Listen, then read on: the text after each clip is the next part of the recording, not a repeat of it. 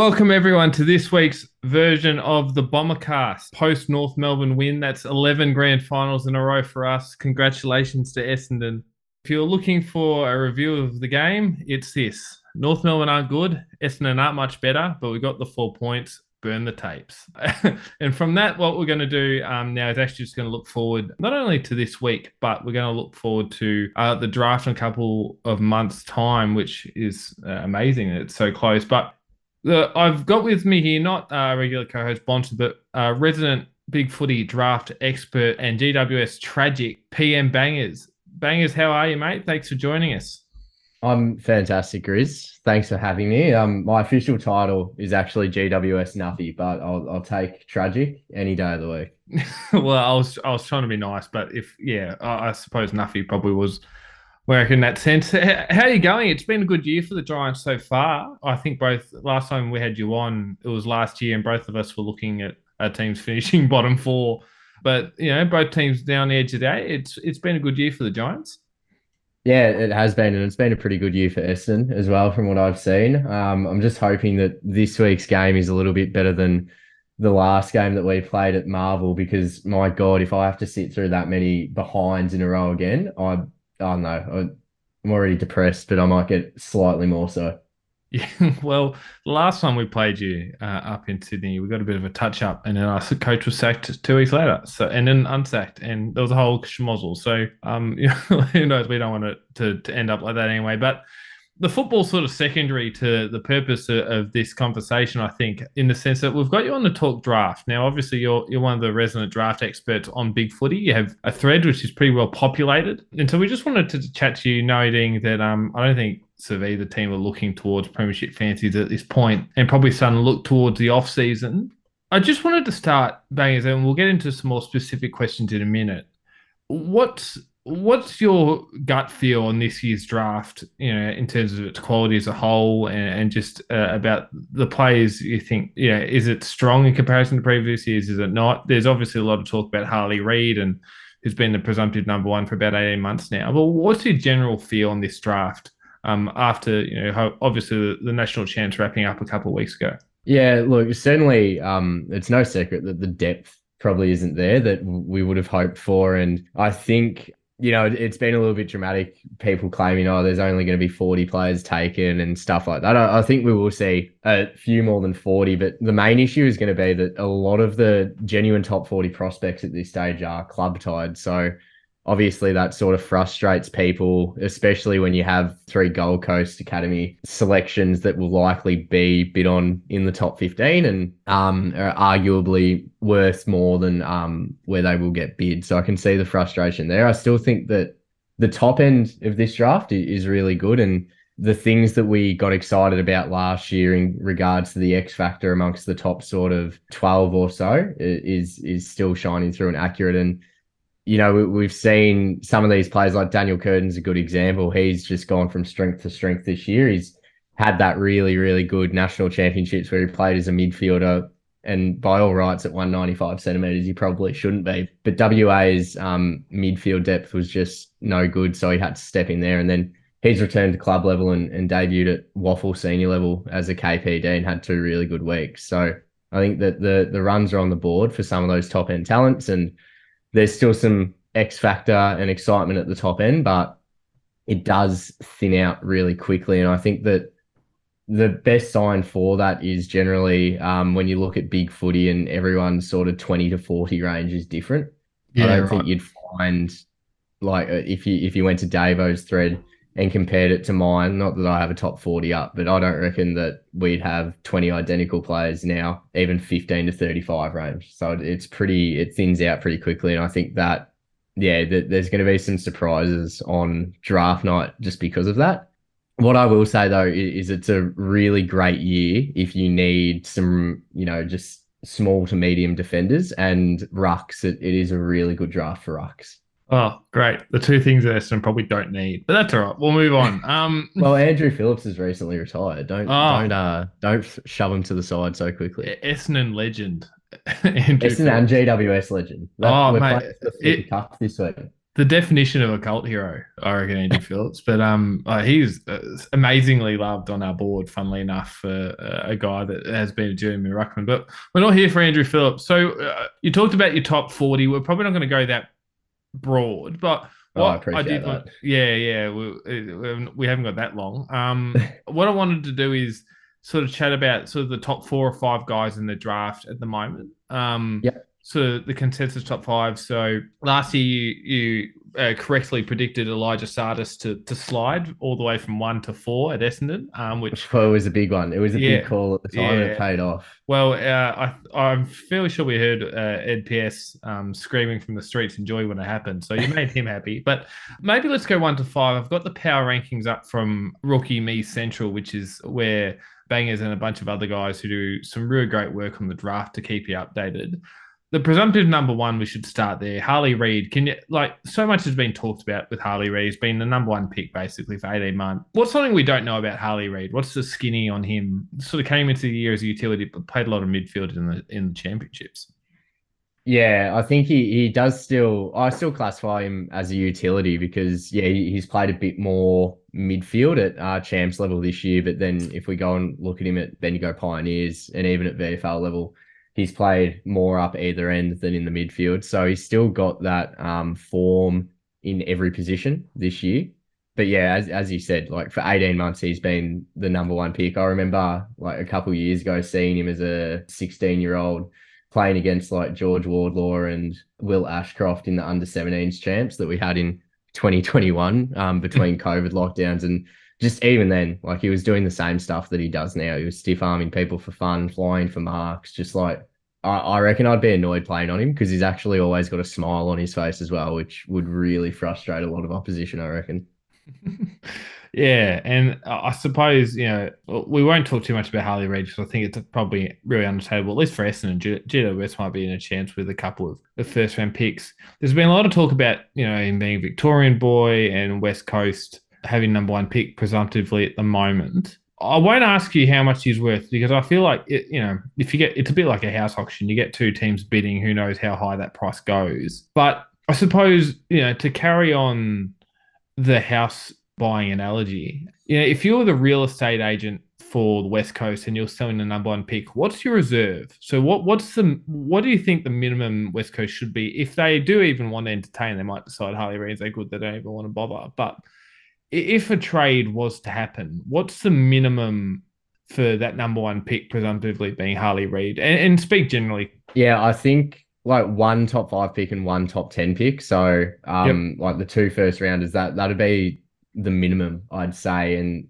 you mentioned elite young talent like Nic Martin. I think it'd just probably depend on what what player is being offered up as Yeah. to which one of those two first rounders you'd give up. But I think if West Coast were to trade back, just this is me, a hypothesis, not a, an actual set in stone concrete thing, but I think that they'd be looking at getting in like Curtin as a WA boy makes sense and as a tall defender that they can sort of build their future around. And then like a McKercher or a Duursma, um, or even a Sanders, like guys that can be the that midfield pillar, I guess, heading into the future and, and wax along with Ginbey and Hewett in the Yep. future. Like if, if they could set themselves up with two of those players realistically with the picks that they get for trading pick one, then they might entertain it. But uh, look, ultimately, at the end of the day, I think if I was in their shoes, I'd just hold pick one and take Harley. Yeah, I think that's probably the consensus a lot at the moment in the media is just you, you take the guy that, that's good, that is that good. Um, we'll, we'll probably fly through the next. The next one's uh, one of those academy leaked players you talked about, Jed Walter, big bustling key forward, looks like a man child in the the Coates Talent League. I think it's called now in its Yeah. you know, in its thousandth iteration. The old um, we've been calling it talent league just, just to make it easy. Yeah, yeah. So bit of a man child. Um, my, you know, I suppose my question is, he, he's presumptive number two at the moment. How much do you think his output at the moment, and it is significant, it's about five and a, four, about four and a half, five goals a game in the talent league. How much of that is you know just being bigger than his opposition, or do you think he's got the talent to mix it? And he, and you know, if he wasn't sort of team tied, do you think he's a number one sort of prospect at this point? So yeah, heading into this year, I was really hesitant to go, you know, high on Walter. I think I sort of said like, oh, who knows? I need to watch him more, but he could just be a man child. But yeah, th- this year has just proven that it's not the case. Like he, he's really good at getting separation on the lead, um, just purely through speed. But then when you combine it with his physicality as well, he's he's nearly unstoppable one on one, which we saw throughout the championships. It was probably only um, Ollie Murphy that half shut him down. But even then, like I think um, it's probably a bit generous towards Murphy saying that. But yeah, I, I think the Gold Coast tie is very favourable towards them because just given the weight that people put on tall forwards, particularly in the modern game, a, a tall forward like Walter, who is really fit and can get up the ground and, and finds ways to consistently get involved, even if there's not consistent delivery inside 50. Like I think those key forwards are probably the types that you, are going to see slowly take over the AFL, and he, would be a pick one contender for sure. Um, but yeah, as we've seen in the past, it's probably unlikely he does get bid on pick one just because of that academy tie, and he, he might even slip to sort of three or four. Yeah, right. Well, that's a shame for whoever's picking after West Coast, I suppose. Um, number three, I've got here Colby McKercher. Um, this is just from your your 10th of August updates on your power rankings. Yeah. Um, another Allies pick, and we'll get to this in a minute. The Allies seem to have had a great year. Obviously, I think clean swept the champs. Yeah. A, a real classy type. So I read someone um, compared him to a Zach Merrett, which Heston fans w- would obviously know well. Tell us more about Colby McKercher. Yeah, it's um, it's it's weird that you've got a a genuine top three prospect that's gone almost under the radar for the last couple of months, um, like Colby has, but yeah, he, he's just been phenomenal this year, really. And he broke out, and maybe it's because of his consistency, which is at a really high level that people have almost forgotten about him in a sense, because he, he's just that, you know, averages low 30s per game possessions for a midfielder. And with his speed and his kicking, he can break lines really well, particularly when he gets out in space. But he is quite good around stoppages still and, in contested situations. Like he's not a, a massive body or anything, but he holds his own.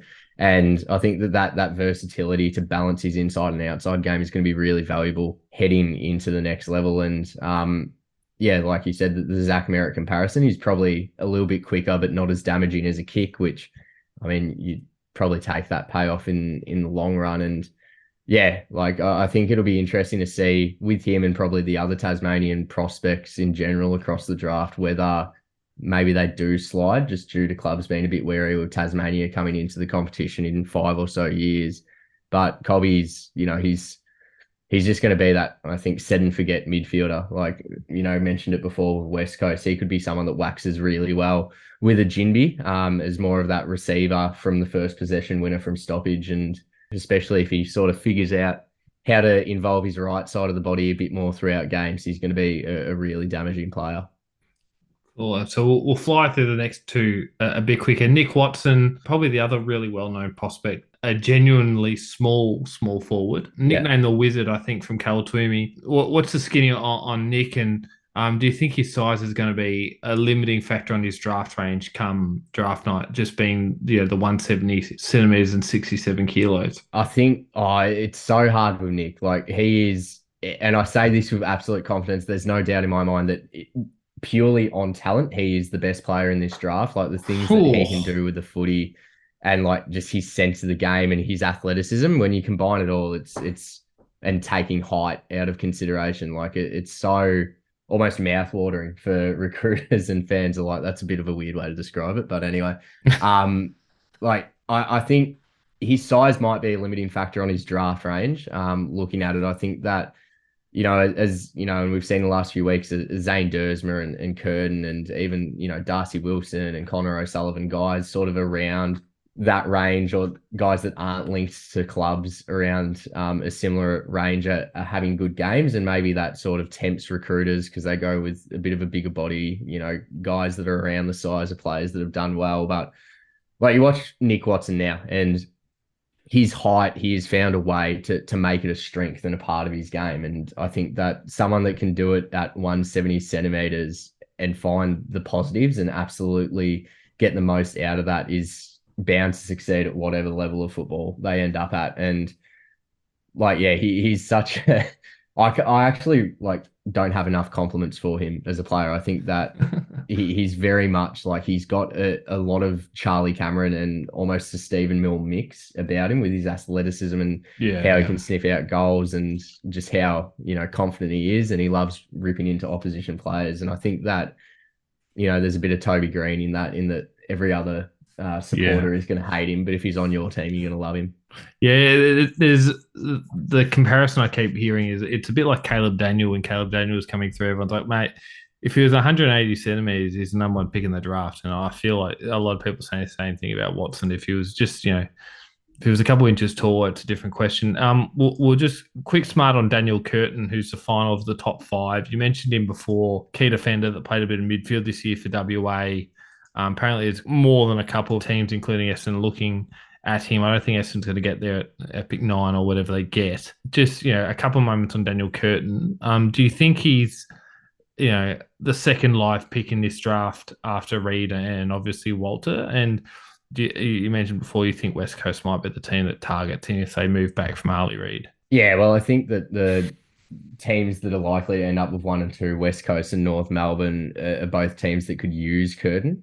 Yep. Um, and yeah, like he's he's a very. I had doubts on his actual one-on-one defending ability heading into the champs, but he did really well one-on-one against Jed Walter when he was matched up before moving into the midfield for the rest of the game, and he's got that ability to to lock down one-on-one and, and be an effective intercept player while shutting down his opponent, but his skills are really far ahead of what you would expect from someone of his size. So he's almost got that, you know, tall flanker tag just from how composed he is, how smoothly he moves through traffic and, and how well he uses the footy by foot. And yeah, like I, I think that he could be a, a genuine pillar and he's one that I hope, like just looking from a GWS point of view, like if we traded up, I'd love to have him combined with um, Sam Taylor for, you know, 10 plus years because I think he's got that who's a good comparison? Maybe Tom Stewart ability, but a little bit taller. So, you know, that ability to shut down, intercept, create, you know, run with the ball. He's just a, a very all round solid defender. Mm, well, all right. No wonder so many clubs are interested. You're, you're talking before about the sort of depth of this draft. One thing that uh, draft fans and football fans always like to ask is about tiers or, you know, different sort of brackets of players um, in terms of trading up and down. How would you classify the tiers in this draft? Yeah, so I think Re- Reid's probably in a, a, tier of his own, at least for um, non-club tied talent. There's an argument to be made there for Walter being a part of it, but he's he's very far ahead still, um, Yep. despite the year that some players have had. And then from there, just looking at my rankings, it's probably like a a two to ten scenario for the next tier.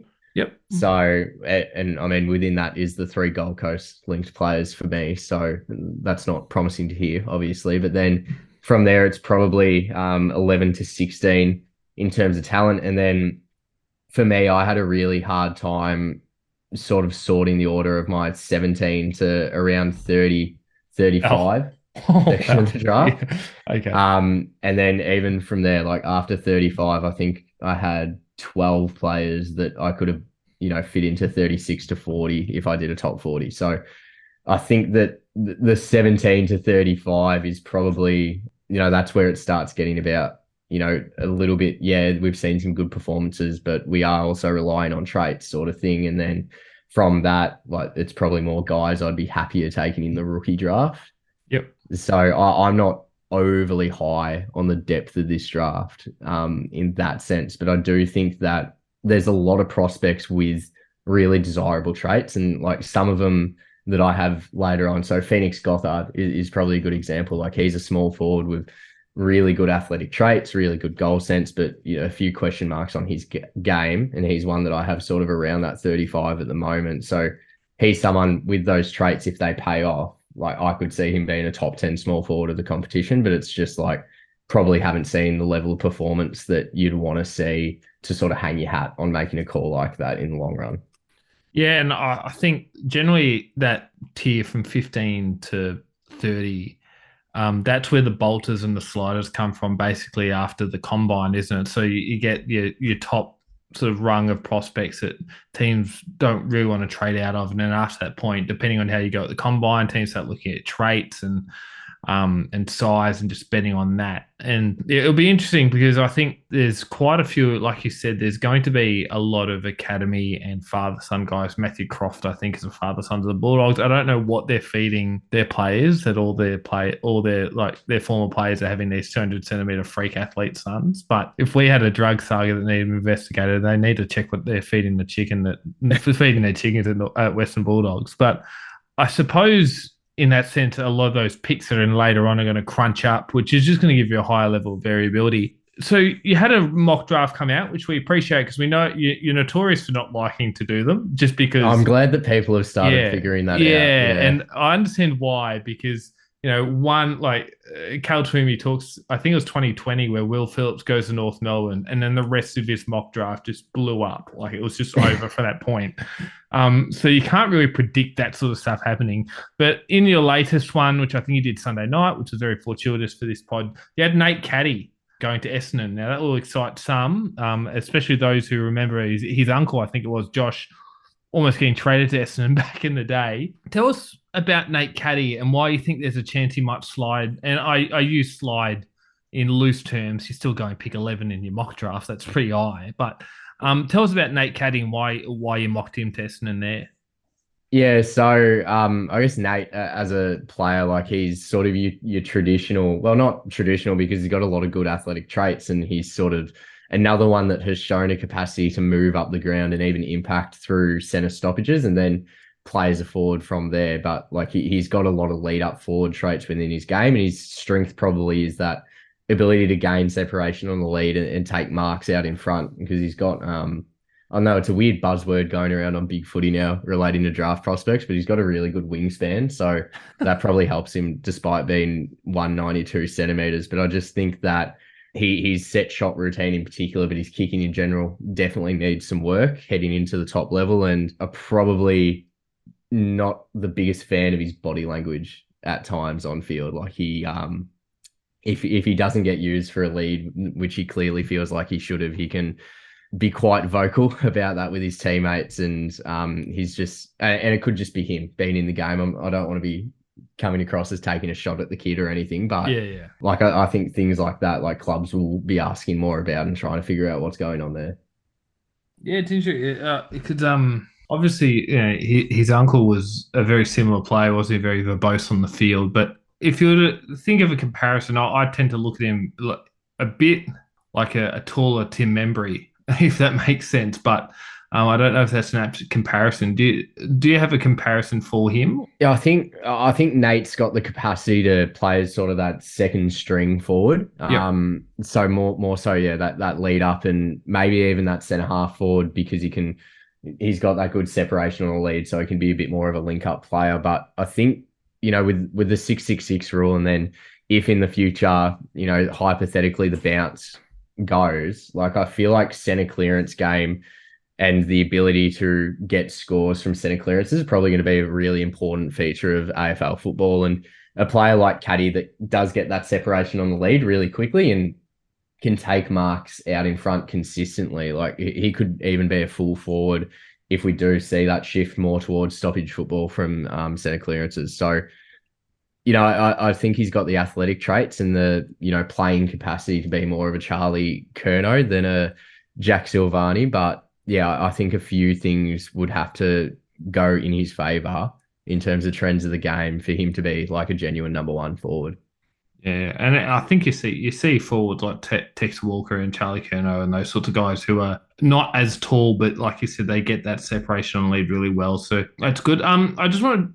So last year, like I said, you correctly predicted Tsatas to slide a grand total of three spots. But moving, yeah, and we can talk about top 10 or top 30 if you want. But I just wanted to talk to you about uh, some prospects that you think might slide or bolt from here. Um, I don't know. It's hard to say. Uh, I mean, George Stevens is probably the main one that jumps to my head. Not that I think that he's a first round prospect personally, but like obviously, it's hard not to read um, commentary on on draft prospects being around the draft board so much, and it seems like a lot of people are under the impression that he probably is a first round contender. I think if he is to get drafted, I, I think it's far more likely to be thirty plus than um, inside twenty. So right. he's yeah, he, he's one of, that I'd pick, and then Mitchell Edwards, um, who's the the WA ruck Fremantle NGA. He like as a ruck, the probably the main criticism on him has been his endurance. So really, for a young ruck, that's not you know the worst thing in the world. And on talent, he's probably a top fifteen selection, but I reckon he'll probably slide out. Um, not necessarily all the way to like past 40 where Fremantle can match a bid, but he's probably like a 30s pick in that regard. Right. Uh, do you ever bolted someone that you might think of a big end to the year to shoot themselves up?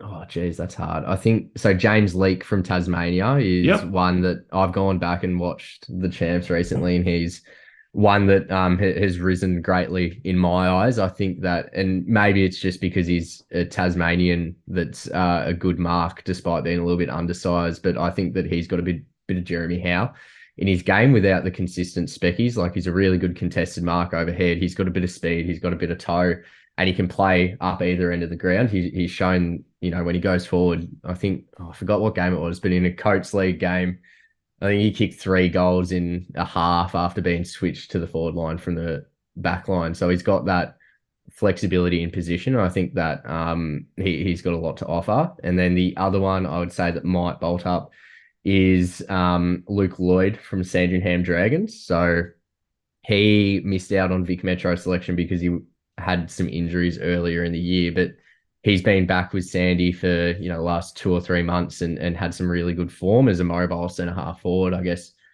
similar to Walter in that sense that he gets up the ground a lot if the ball isn't coming inside 50 a lot. So he's always involved and he's a really good marking player. And I think that again, um, players that usually play or play a role that usually sits themselves deep inside forward, but are now able to get up the ground and, and be involved in every stage of the game are going to be very valuable heading forward. Thank you for your draft expertise, and we'll we'll probably move now. We've only got about eight minutes left, so we'll, we'll move on to a game that's actually being played this week between Essendon and, and GWS. You wouldn't think. Oh, it. I barely want to think about it. Yeah. we, we touched at the start. Both teams actually, I think we're ninth and tenth on the ladder. Basically, same amount of wins, basically the same percentage. Both teams technically an avail- a chance for finals. Need a few results break their way due to percentage. I find it really interesting this game because you know neither team are great. Uh, a, a, so neither team are great clearance teams. GWS are a bit better at their con- contested possession around the ground. But where GWS have really sort of factored in this year, I think, is your intercept game. Obviously, Sam Taylor, I think Jack Buckley's been a, a great pickup.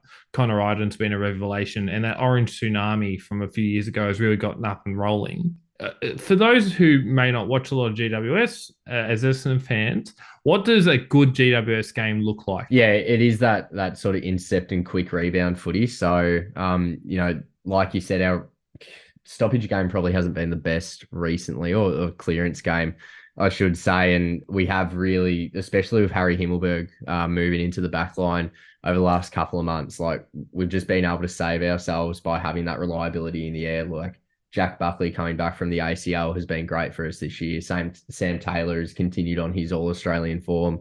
Himmelberg's obviously a really good mark. Nick Haynes, when he is playing, um, he's been a bit more back in form when he's had that opportunity to fly at the footy and hasn't had to be too responsible for a direct opponent. And then, yeah, Connor Idun, even Isaac Cumming when he's back there are, are two guys that are pretty good airily for um, people their height. And then Josh Kelly's had a really good year in his ability to get involved um, from that defensive 50 to forward 50 transition. And we've really just relied, not not necessarily relied, but that's been our, our main avenue um, to getting wins on the board. And it's been the main way that we've stayed involved in games of footy throughout the season and why we haven't been smashed too often.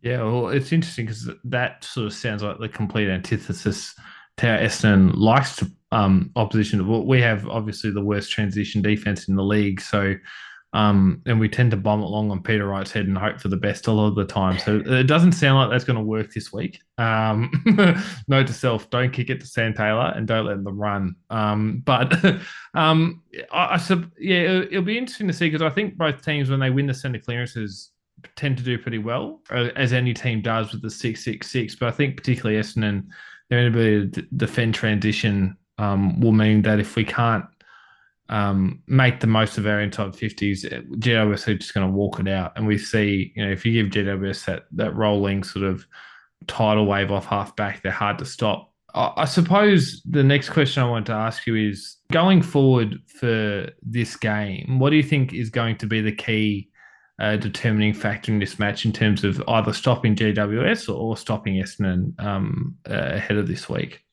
Oh, look, I can't say I've watched too much Essendon, so you're That's probably the expert there. But for us, I, I think it is probably just like not not allowing us to move the ball freely and being able to be switched on in transition. So we we're really good when the opposition aren't as switched on from offensive to defensive transition as we are um, the other way. So like a, a, guy like Lachie Ash is a really good example. He's become a really good and critical player for us this year because you know he he's got he's got some really good pace. So when he gets the ball in the defensive half, he can run it into the forward half. And if if you're not checking that, then you know it generally hurts you um, with us going forward. But you know, Lachie, uh, I love him, great player, but not the best kick and not the most composed user. So right. if if he wins the footy or he gets the footy, turns around and he sees that like, oh shit, my down the line option's cut off. I don't have an inside 45. I can't switch kick it then.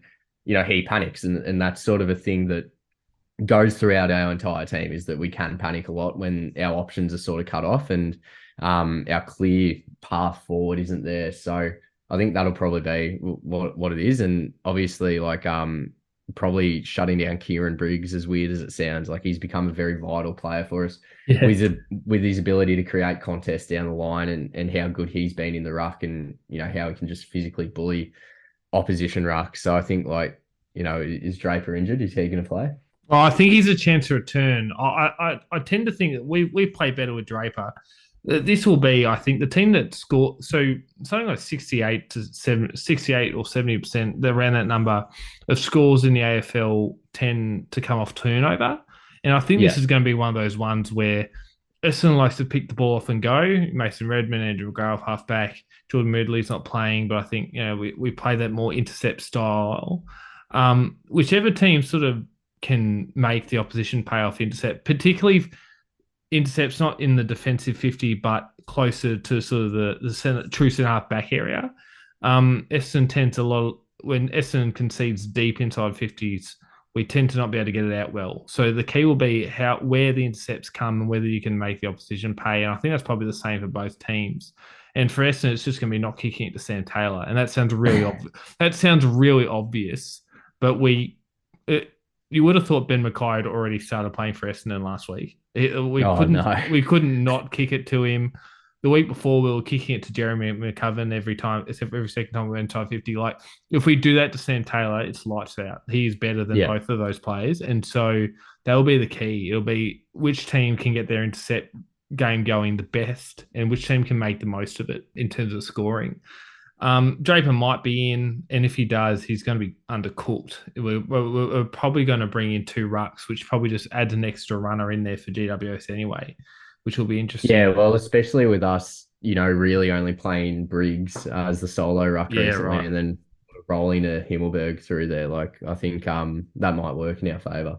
Yeah, I think um, the running power of GWS might be uh, a bit much if we have to carry two ruckmen. So we, we haven't got much time left. So what we normally do to finish the pod is uh, a tip, a prediction in terms of the margin, and a crazy prediction for the game. So I'll start off with to give you an idea. So I'm tipping GWS. I'm tipping them by 11 points up in Sydney, and I think that Sam Taylor breaks the intercept mark record for a game. Uh, okay. Um, I'll tip GWS as well by 24 points. That feels too round, but I'm not taking it back now. Um, and then I'll say we'll have, I don't know, five players with over 35 disposals.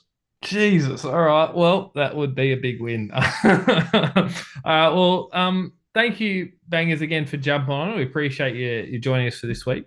Oh, thank you. Thanks for having me. No worries. You can catch Bam Bangers at BigFooty and also at Rookie Me Central. Um, this has been uh, this week's version of the Bombercast. Uh, make sure you like, subscribe, and tell your mates. Have a good weekend and go.